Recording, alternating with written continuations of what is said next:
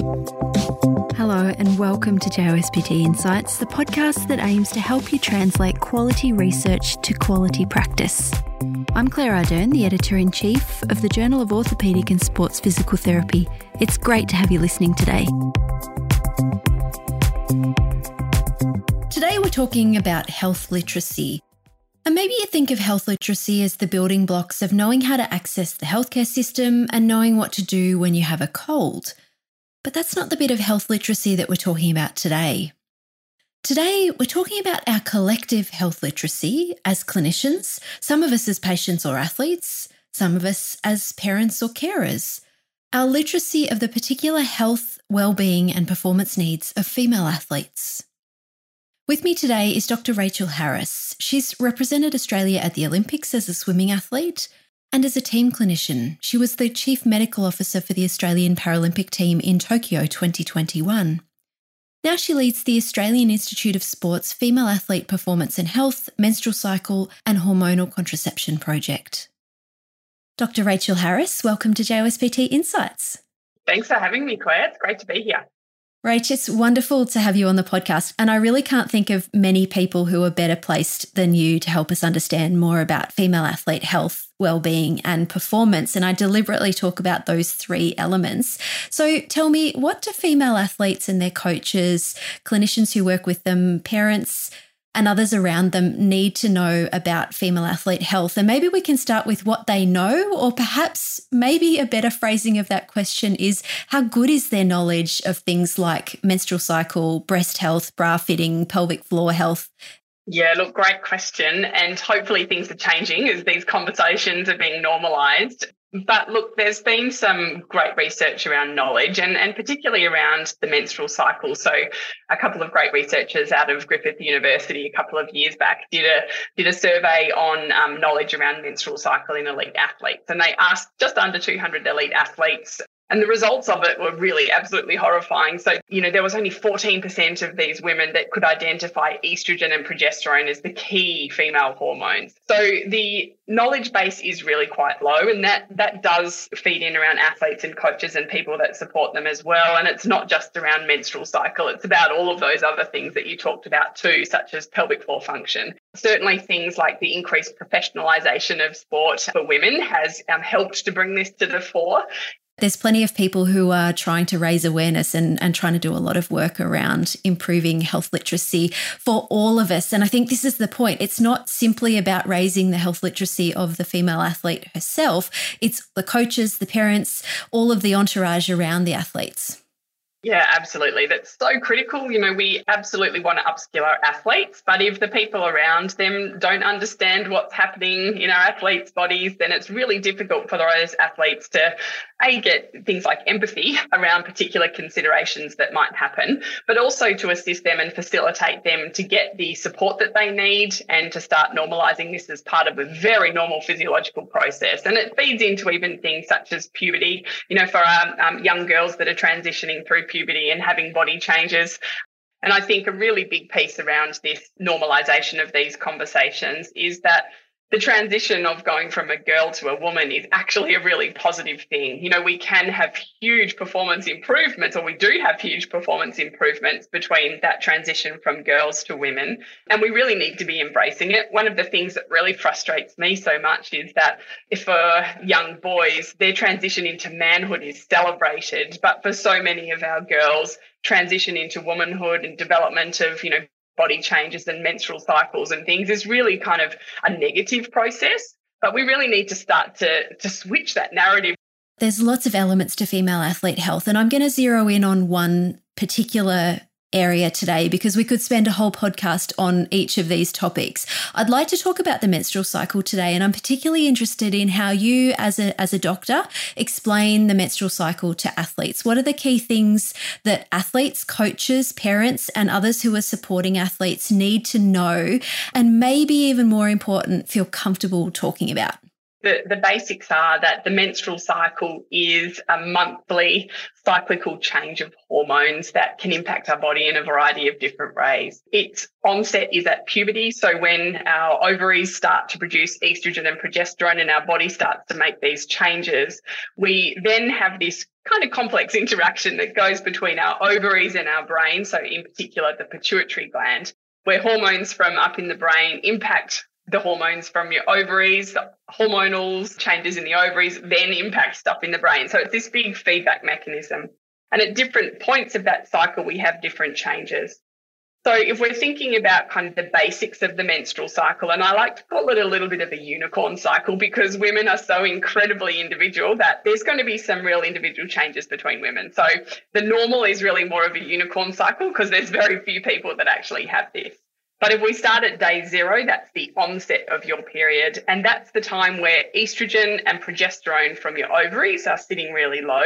And we're also getting some hormones from your brain, which are luteinizing hormone and follicle stimulating hormone, which are also really low. So they're kind of flatlined. And because they're all flatlined, we actually start to get release of the lining of your uterus. And so that should last between four and seven days, really. And after that time, we then start to get that interaction of the pituitary gland and the ovaries happening again. And we start to see some increase in hormones. So we start to see a rise in estrogen. We'll get an increase in luteinizing hormone um, and follicle stimulating hormone. And they actually then switch on the development of a follicle within the ovaries to start maturing an egg. When we have a luteinizing hormone peak, we actually get a release of that egg and at that point, which sits at around day 14 of the cycle, we then start to get a drop off of those hormones. So luteinizing hormone and follicle stimulating hormone start to drop off. Estrogen drops off, and then we start to get a secondary peak. So we then start to build up our estrogen and progesterone. And really, in that second phase of the cycle, it's the progesterone that's the bigger piece. It starts for us to, I guess, mature and thicken the lining of the uterus. So it will be I guess, hospitable for if that egg gets fertilized to start developing into an embryo. And that's really, again, coming back to that evolutionary sense. Now, if the egg doesn't get fertilized and it doesn't embed into the lining of the uterus, then you actually then get a drop off of those hormones again. So the estrogen and progesterone drop off, they start to flatline, and then again, we'll start to get back to day zero of that cycle and we release the lining of that uterus again. So on the whole, we start to see that cycle which anywhere between 21 and 35 days is considered normal or unicorn, as I mentioned previously. We have a fertile window of around about seven days at about that mid cycle point. So when that egg is being released. In the first half of the cycle, it's really that the primary driver is your estrogen. So that estrogen hormone is the one that you'll have more symptoms from in the second half of the cycle, it's the progesterone that you'll have the primary driver of, of a lot of your symptoms that you've got going on. And when I say symptoms, I don't want to make that a negative thing. So, you know, one of the things that we need to talk about is that at certain parts of that cycle, it's not just symptoms that you might get, like headaches or bloating or cramps, but you can actually have really positive things as well. So some of us actually have, you know, points in our cycle where we can feel really strong or, you know, our endurance capacity seems to change or we just feel like we can take on the world. So those positive changes at different parts of that cycle are also something that we really need to understand. Now, I think there's been a bit of a stereotype or perhaps a perception that female athletes will perform at their best and equally have their worst performances at very specific points in the cycle. Is that true, Rach? Look, we did this really cool bit of research just, well, when the Tokyo Olympics got delayed. We surveyed just on 200 Olympic and Paralympic athletes here in Australia. And we actually asked them, when in your cycle would you like to have your gold medal game, gold medal match? When would you like that to be in your cycle? And whilst there was a little bit of a trend for there to be athletes wanting it in the late luteal phase, there was also athletes that picked every single part of their cycle for their gold medal day. So I think this is the really important piece. Whilst there might be some trends for some people, there are absolutely people that want to have that Olympic you know, that Olympic or that world championship or the biggest event of their career. They want that at certain parts of that cycle we know that our athletes are performing and wanting to perform at every single part of that cycle. So we really need to be embracing that, right? Rather than saying, hey, you're only going to perform at this time of your cycle, let's embrace that and start to understand ourselves and say, hey, we can do all of these things at every single part of our cycle. And I guess that also underscores why the menstrual tracking is really helpful or could form a really helpful part of, of tracking your training program and working with your coach to then figure out as an athlete how am I going to structure a program to suit my cycle and to suit what I want to do. Can we talk a bit about menstrual tracking? Because there are just a million apps out there that will track your cycle and promise to do a whole bunch of stuff. What's the most straightforward way to do this, Rach? And then how do how does one use this information? There's a lot of promises I think that menstrual cycle tracking apps make. How many of those promises can they really deliver on? If we go again back to basics, women have been tracking cycles as a way of, you know, contraception for a really long time. So um, different things like that have people have been tracking this for ages, and it's just simply by pen and paper. But I guess with the advent of you know technology, there's been uh, a real push, I suppose, for lots of these apps, and there are over 135 of them out there. this is the big thing. Anyone can go out there and produce an app, but whether or not it's actually particularly beneficial, I think is something that we just have to keep at the back of our mind. So you could do menstrual cycle tracking by any means, pen and paper, putting it in your phone. You could use one of these apps. There's a lot of the, you know, your smartwatches and smartphones that you can embed it into the native system and all of that as well and keep an eye on it. There is a real mix of how you actually get fed back that information. So uh, whether it's graphical or a lot of these apps actually send out things like notifications about what you should be eating and what you should be doing at different times of your cycle as well. What we really need to remember, though, is that we need to be taking all of these things with a little bit of a grain of salt. Ultimately, we don't have a lot of information or good high quality research about how the menstrual cycle impacts things like nutrition and change in training for a population base. And essentially, that's what a lot of these apps are doing. They're saying, hey, you're on day 14 of your cycle, you know, go and do weights. But, you know, I might actually feel really terrible on day 14 of my cycle as an individual. So, what we need to remember is that a lot of these apps are actually giving out that population based information, which is not necessarily based in high quality research. What happens to me is different to what happens to you. So, again, that individualization of all of this. I might feel great on day 14. You might feel absolutely horrible. So, probably we're not going to be doing exactly the same thing if we're doing a training program. So if we can understand that at a certain part of our cycle, I'm going to have, you know, two kilos of weight gain through fluid retention. And that happens to me every single month. Rather than me feeling down about myself and saying, oh, i have put on weight and doing all of these things, I can actually go, oh, hang on, that's the hormonal change. It happens on every single time at whatever, we'll pick day 27 of my cycle. So if that happens on day 27, and I know that happens on day 27 of my cycle, it can really change the way that we think about it. The same goes for things such as, you know, if you are feeling strong at different parts of your cycle and you notice a pattern that this happens the week leading up to my period, I feel fantastic, I feel strong, I want to do more weights, you know, you might be able to in, embrace that and, and do a little bit more in that space. Knowing what happens to you is really important. And I think we need to emphasize that more because there is so much individual variation. So for you to understand that, you need to be tracking your cycle or, or, making note of what happens in your cycle for at least three months. I think the other thing that's super important about that menstrual cycle tracking is that you can start to notice if your normal changes. And that's a really key piece because we know that menstrual cycle disturbance or even things such as low energy availability and relative energy deficiency in sport, for women, it can very often show up as menstrual cycle changes for the very first time. So understanding a pattern change like that is super important.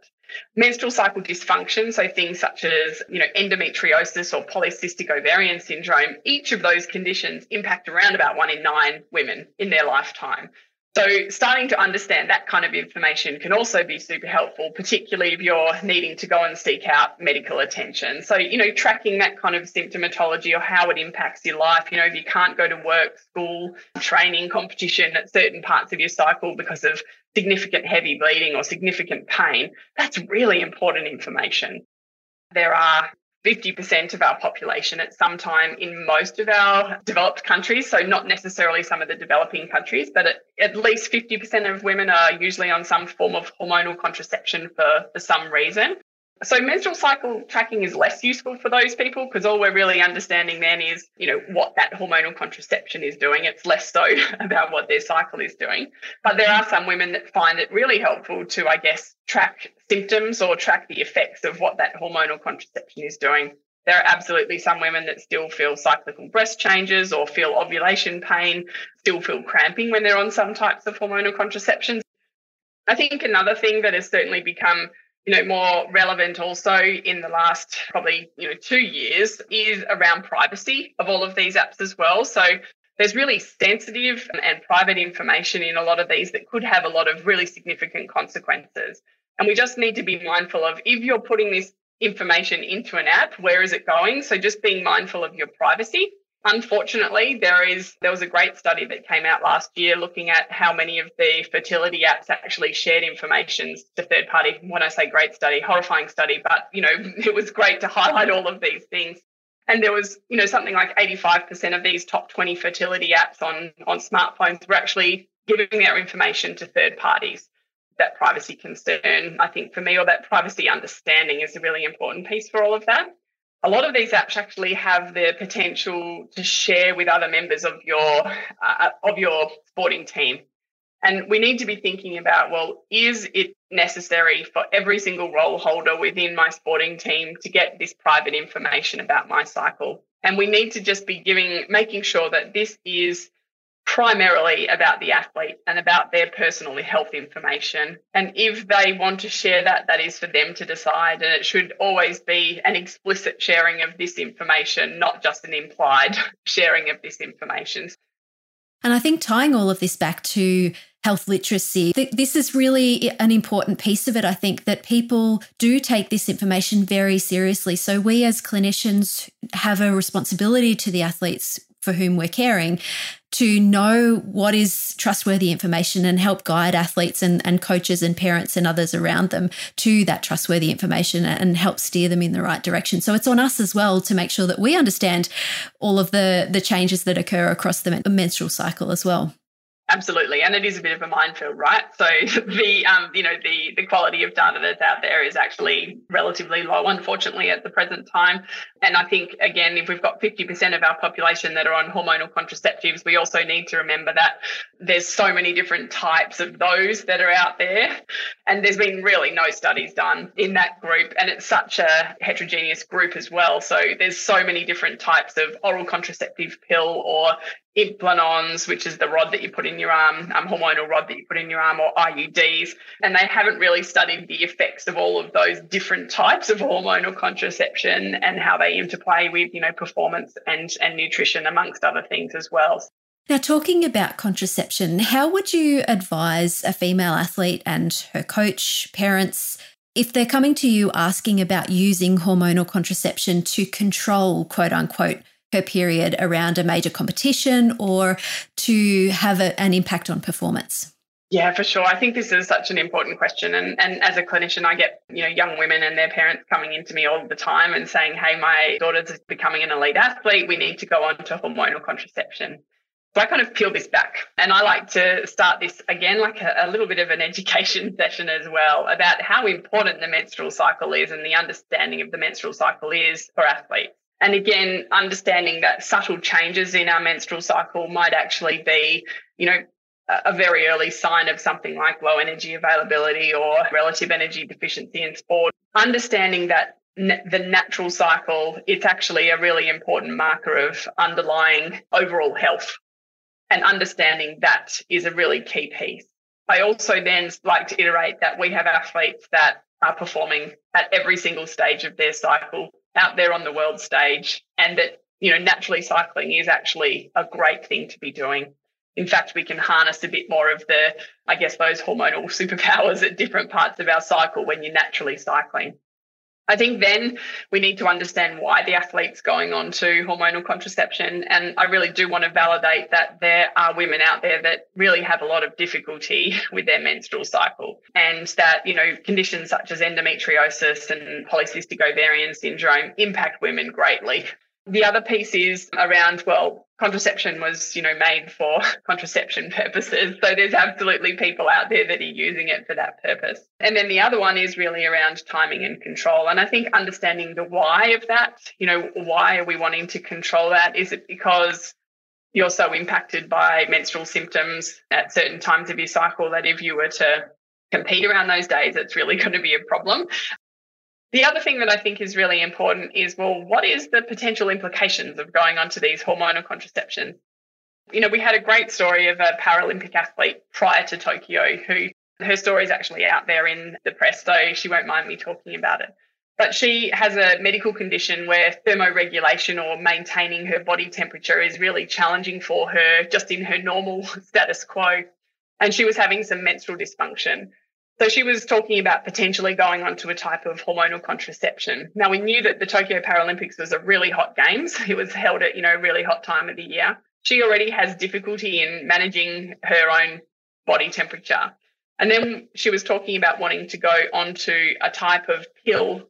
And we know that certain types of pills can actually raise your baseline body temperature around about half a degree. So for her to go onto that type of hormonal contraception would have been a real disaster because it can mean that she, you know, has even more difficulty in terms of regulating her own body temperature, potential complications of things like heat stroke or, you know, heat illness at the games and have a performance dis- disadvantage. We've got to remember that some of these things, whilst they seem really innate and benign, that they can potentially have quite significant consequences. And it's not just on health, but it's also on that performance piece as well. The other consideration around different types of hormonal contraception is well, what is their washout period? Essentially, by taking different types of hormonal contraception and, and more precisely things like oral contraceptive pill or injections, there's another injection called Depo-Provera, which basically flatlines all your hormones. They can actually take a significant amount of time to wash out of your body and then return to your baseline fertility levels. Whereas things like an IUD the intrauterine device that gets inserted into the uterus. When that comes out, your your baseline fertility, fertility levels usually return fairly instantaneously. There's so many different factors. I can't say when an athlete comes into the rooms, this is what we're going to do every time. This is part of why having these chats and talking with athletes and as you as you talked about at the start making this conversation normal is so critical even around things like understanding fertility the impacts on fertility. It sounds like it's very much an ongoing conversation. We need a whole lot more research and it's very much that shared decision making approach where you as the clinician need to to share information with the athlete to help her make an informed decision and the the decision that's going to that's going to be best for her I think it's just so important that we give that knowledge and help people to understand or go away and learn more about it so that they can make a fully informed decision. Rach, as we wrap up, knowing what you know now about female athlete health and performance, what would have made the biggest difference for you as an elite athlete? And some of the folks listening to the podcast will know that you've performed at Olympics and Commonwealth Games for Australia. What do you think would have made the biggest difference for you as an athlete? So I competed, you know, around 2000. None of these conversations were having uh, been had around pool deck. I, I, never once had a conversation around, you know, what's your menstrual cycle doing or, you know, why are you on hormonal contraception. From my personal journey, I did go on to um, hormonal contraception relatively early in the piece for some menstrual dysfunction. And it wasn't really that bad. When I think back on it, um, it was probably more around the control. And I think ultimately, if I had have known that embracing your natural cycle and, and you know monitoring it and understanding when things happen, I probably would have coped with that really well. I wish more of this was talked about. You know, so many of us just went onto the pill, I think almost for the sake of it because we were an elite athlete. There was zero conversations around, you know, pelvic floor health or anything like that or bra fit. There was no conversations around fertility. And I'm not blaming the practitioners or anything back then. It was just a very different time. And I wish I had have been involved in, you know, time now where it is starting, we are starting to normalize these conversations and we're talking about it and we're talking openly about it. And certainly the impacts of, you know, hormonal contraception and what they can have and, and, you know, the impacts of menstrual cycle dysfunction. And I think really you know, using your menstrual cycle as a vital sign. I wish we had have done more about that. So understanding if it does change, that it might be, uh, you know, an indicator of underlying health. normalizing the fact that menstrual cycle dysfunction is not all in your mind. It is something that absolutely impacts. I know that there's certainly a lot of women that I competed with that have had difficulty in terms of fertility. And it's not just in swimming, but in a whole bunch of other areas and other sports that fertility has been an issue down the track. And I wonder if we had have had more insight and knowledge and normalization of these conversations 25 years ago, they would have had to go through those same journeys. And we're seeing things change. Wimbledon have changed the rules for female tennis players. There are there are many examples that we can all point to now of changes that are happening. Conversations around female athlete health are happening in public in all sorts of environments and you're leading a lot of those conversations, Rach. So I'm so grateful for you for doing that, you and your colleagues and and thank you so much for joining me on JOSPT Insights. Thanks for having me, Claire, and thanks so much for having this conversation as well.